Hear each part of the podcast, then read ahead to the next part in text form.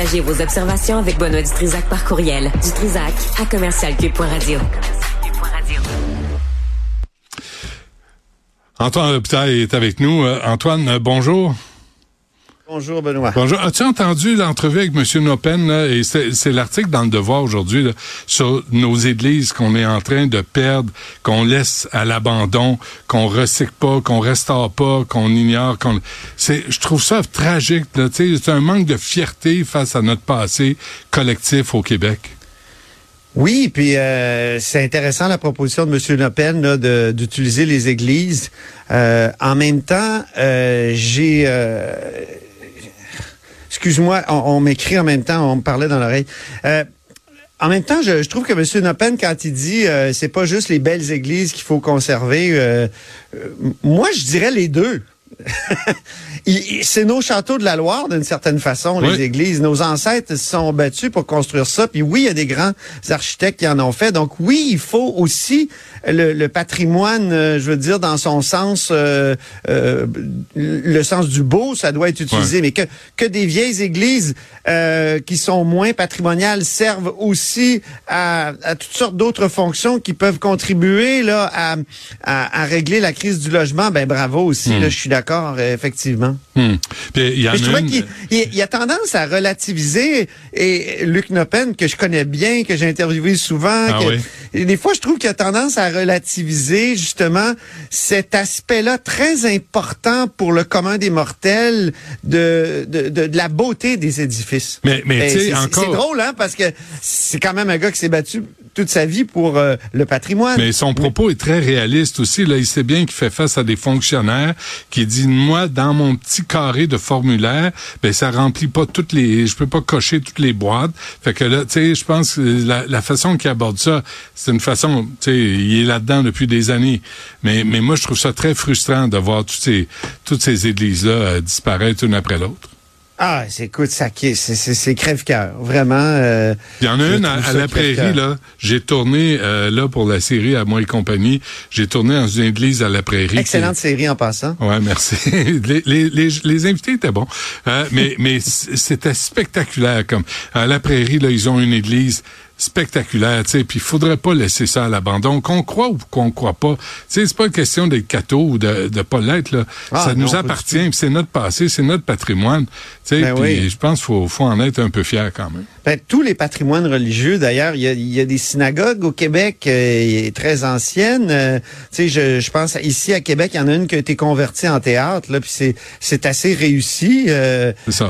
Il faut les garder. je pense qu'il faut faire ça, mais malheureusement, évidemment ça coûte très cher. Parfois, euh, le, le, ministère décide d'en classer certaines contre l'avis même des, des ecclésiastiques. Je pense à l'église Saint-Sacrement ici à Québec, qui est, qui est majestueuse, qui est une, une réplique de, de Notre-Dame de Paris, là, en miniature, évidemment. Elle, est beaucoup plus petite, mais ça fait rien. Et, il y a des gens qui ont construit ça. Hein. Ben, c'est ça. Il y a des gens qui ont travaillé, il y a des Québécois qui ont travaillé sur ces églises-là. Il faudrait avait du sens, tu sais. Euh, ben donc, euh, c'était même le cœur de leur vie. Moi, j'ai voyagé là dans l'Ouest euh, récemment. Je suis allé à Gravelbourg en Saskatchewan. et tu sais, Gravelbourg, c'est l'abbé Gravel qui est allé fonder ça au début du, du 20e siècle. Et lui, il voulait en faire la métropole francophone de l'Ouest. Ah, Il a commencé par quoi? Il a commencé par construire une cathédrale. elle, est immense, elle est magnifique, elle est toute elle est dans la plaine, mon cher, là, et, et, les gens, ils sont attachés, même s'ils pratiquent plus beaucoup. Euh, et il y a encore beaucoup de francophones pour qui c'est c'est quelque chose, c'est la cathédrale de Gravelbourg, parce que c'est c'est leurs ancêtres qui, qui l'ont maintenu, qui l'ont et ils mm, mm, mm. continuent à y travailler. Donc euh, c'est des repères aussi, les églises. C'est important qu'on soit croyant ou non. Oui, oui. Puis quand tu arrives au Québec, faut que tu connaisses cette histoire-là. Ça fait partie de notre histoire. Euh, Exactement. Euh, combien de temps va garder sa job Mélanie Hubert, d'après toi? Écoute, moi je trouve qu'elle est en danger. Je lis les commentaires sur euh, la page Facebook de la FAE. Euh, je j'entends des choses là. Les, gens sont, sont sont pas contents parce que d'une part, euh, elle les a amenés où peut-être pas juste elle, mais elle est, elle, incarne l'idée qu'ils sont allés en grève générale illimitée très rapidement, la FAE, contrairement à la FSE. Puis en plus, elle a réglé après la FSE, mais elle est allée chercher des augmentations moindres. Donc, elle a été moins performante, même si elle a été maximaliste dans les euh, dans les stratégies. Alors, euh, il y a sans fonds de grève, hein? Sans fonds de grève non plus pour les membres. Sans fonds de grève, effectivement. Ça, c'est, on dit toujours, c'est le choix des membres, mais tu sais, quand tu as 6 des membres qui, euh, qui, votent, euh, qui se présentent pour, au vote, ben, c'est un peu comme les élections scolaires dans le temps. Là, on les a abolis parce que c'était 6 mm-hmm. Alors, c'est vraiment étonnant.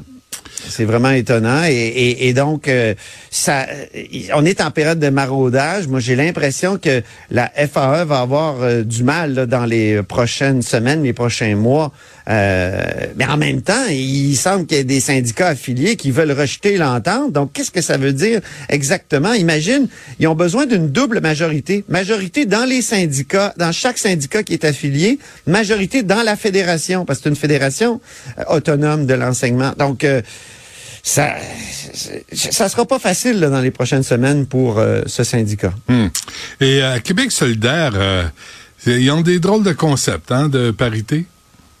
Exactement. Donc là, on a appris que Émilise Lessantérien, elle va avoir 82 000 dollars par année, comme euh, et ça, ça va être son salaire. c'est étonnant puis on s'en étonne depuis quelques mois parce que déjà, Mme Lessartérien avait dit, moi, je demande même pas un salaire de député. Or, quand c'est un homme qui est chef d'un parti sans être élu, je pense à Éric Duhem, je pense aussi à Paul Saint-Pierre Plamondon lorsqu'il n'était pas élu, je pense aussi à Philippe Couillard lorsqu'il n'était pas élu, ils ont des salaires comparables au salaire d'un député. Hein? Euh, Éric Duhem, là, il touche 130 000 dollars par année. Euh, donc, euh, j'ai essayé de comprendre pourquoi Émilise Lessard-Terrien a 82 000 par rapport à Gabriel Nadeau-Dubois qui a 177 000. C'est vrai qu'il va en donner une partie là parce qu'il il considère ah, que la hausse mais, ça n'a rien à voir. Est. Ce qu'il veut faire avec son argent, ça n'a rien à voir. Le chèque comme tel, c'est ça qui détermine si c'est ben égalitaire et équité euh, ou, non. Ils ont deux, ils ont deux co-porte-parole. L'autre, c'est Manon Massé. Elle gagne 158 000. Elle aussi, elle va peut-être en donner une partie, mais on est loin du 82 000. Là. Ben oui. On est extrêmement loin. Donc, comment justifier ça? Moi, j'ai posé des questions à Québec solidaire. Est-ce que est-ce qu'elle est syndiquée, vu qu'elle n'est pas élue? Non, elle n'est pas syndiquée. Donc, je me suis dit, tu sais, peut-être des fois, tu as des barèmes syndicaux, mais hmm. non, c'est même pas ça. Est-ce que euh, on a comparé son salaire plutôt avec les syndiqués, parce qu'il y a des syndiqués à Québec solidaire, ici au Parlement notamment, ou on a euh, plutôt que de comparer ça avec euh, l'autre co-porte-parole? Ben non, on n'a pas fait ça non plus. Donc, la justification, moi, me semble, tu sais, quand on dit que c'est c'est pas un travail égal à celui d'un d'un député, moi je suis pas d'accord. Elle est toujours en représentation. Elle porte le parti sur ses épaules. Elle doit être partout. Elle doit faire des tournées. Puis je le répète pour d'autres euh, chefs de parti non élus, ben ils reçoivent l'équivalent d'un député. Alors c'est injustifiable. À Québec solidaire, on m'explique que par le passé, les autres euh, co-chefs, n'ont jamais eu autant que le chef qui était élu. Hein? Andrés Fontesilla à une certaine époque, Françoise David à une autre. Mais oui, mais si on se fie au passé, ben, les femmes étaient moins payées que les hommes. Ben Alors, je veux dire, c'est pas, mais où sont pas les... un super argument non plus. Où sont les féministes à Québec solidaire?